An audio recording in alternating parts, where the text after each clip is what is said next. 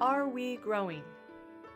And the child grew and waxed strong in spirit, and was in the deserts till the day of his showing unto Israel. Luke 1 80. I had carefully placed a healthy green hanging Boston fern in the far corner of our living room where there was a convenient and elegant hook for hanging plants. Each day I watered it and checked to see how it was doing. A month later, I began to notice that its luster was gone and it was starting to look yellow and sickly. I was disappointed. I had given it all the attention one could lavish on a fern, and still it was not growing well.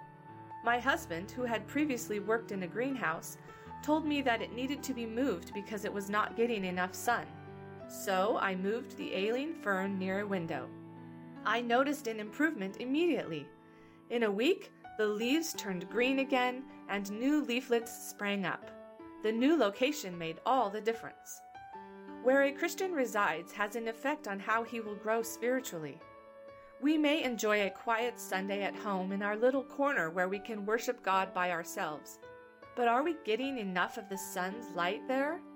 We may settle by a window overlooking a shaded garden of trees. Here seems to be the perfect place to serve the Lord, we think.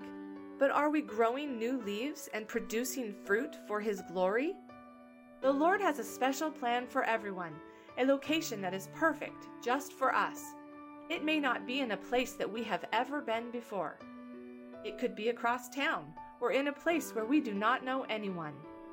The focus verse tells us that John the Baptist grew up in the deserts, which would probably not be the first choice for most, but there he waxed strong in spirit. God knew that was the best place for him, and if we follow the Lord's leading, we will also grow spiritually and become healthy, fruitful Christians. Today, are we growing as Christians?